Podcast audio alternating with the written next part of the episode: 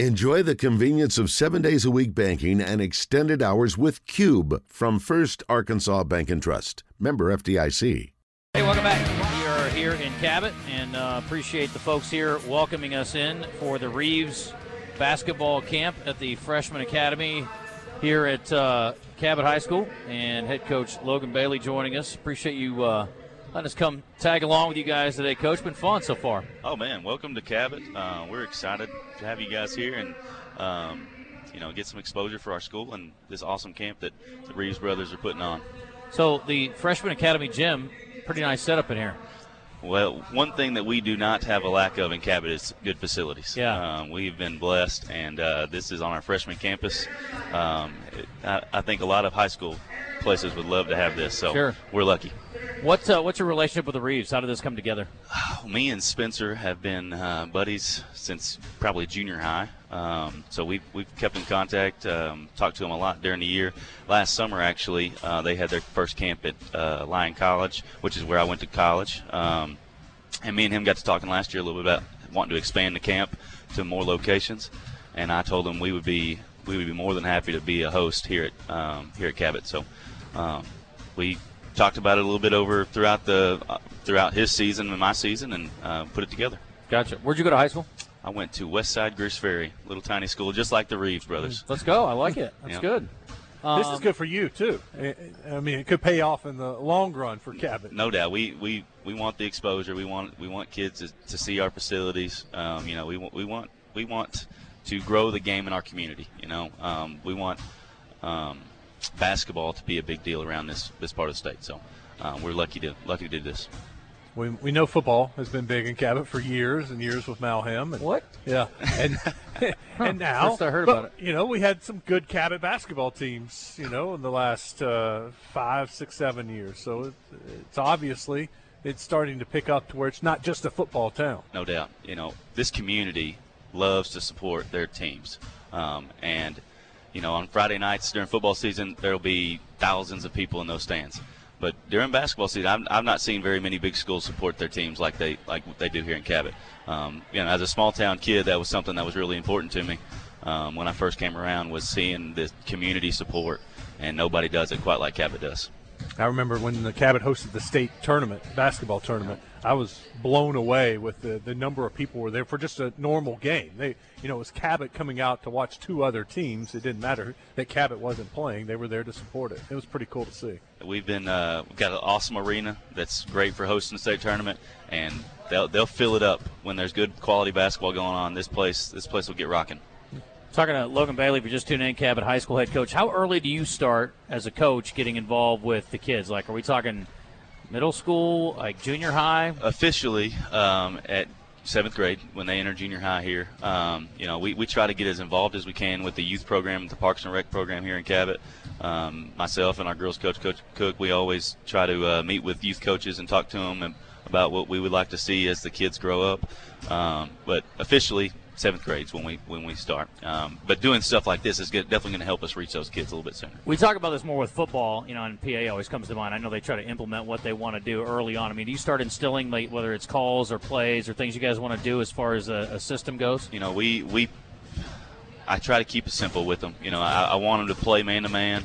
You know, we, we try to avoid a lot of zone stuff early on. We want them to learn how to guard the basketball, um, and we, we try to steer them away from calling a lot of set plays at the youth, youth level. Um, we want kids to learn how to play and be basketball players by the time they get to us, not just robots that have been taught how to do X, Y, and Z. Sure. Uh, so we want good problem solvers. We want good defenders. that usually helps. Are you a golfer too? I do. I, I like to play golf. I'm, I'm not a great golfer. Um, I, I just picked it up uh, over the pandemic, and uh, so I, I, get out there some. i am trying to get the Reaves boys to come with me a couple times here in my Cabot, so we'll see. Well, it sounds like uh, dealing with them is not going to be any fun on the golf course any more than it is on the basketball court. Hey, I've never heard two people argue more uh, in pickup basketball than those two right there. Uh, as com- those are as competitive as, of brothers as I've ever seen, and I don't think it will be any different on the golf course. No, I imagine not. Well, have you ever had to break them up?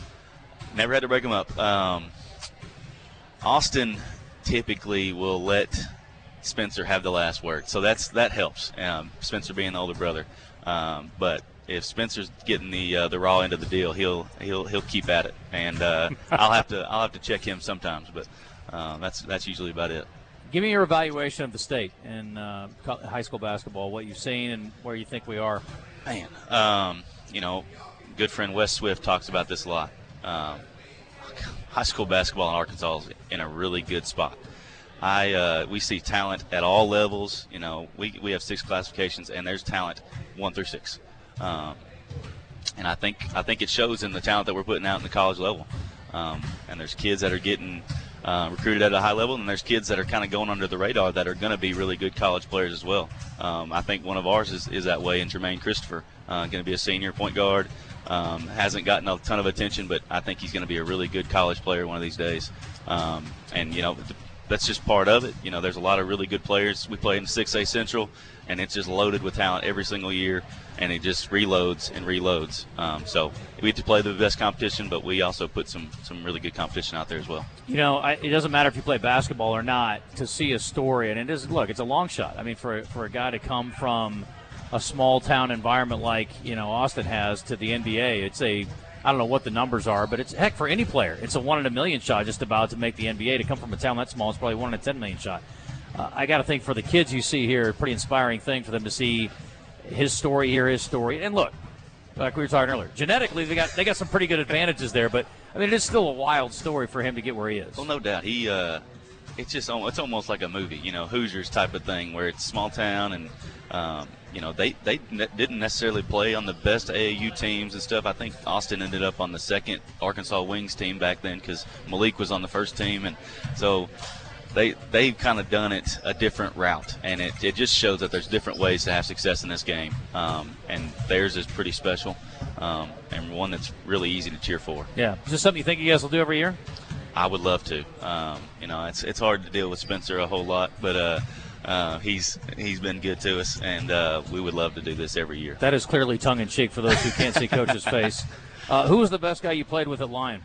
Best guy I played with. Well, my favorite teammate. I'll go with this route. My favorite teammate is uh, Brock Witters. He's currently the assistant coach at UCA. Hmm. Um, he was my roommate all four years.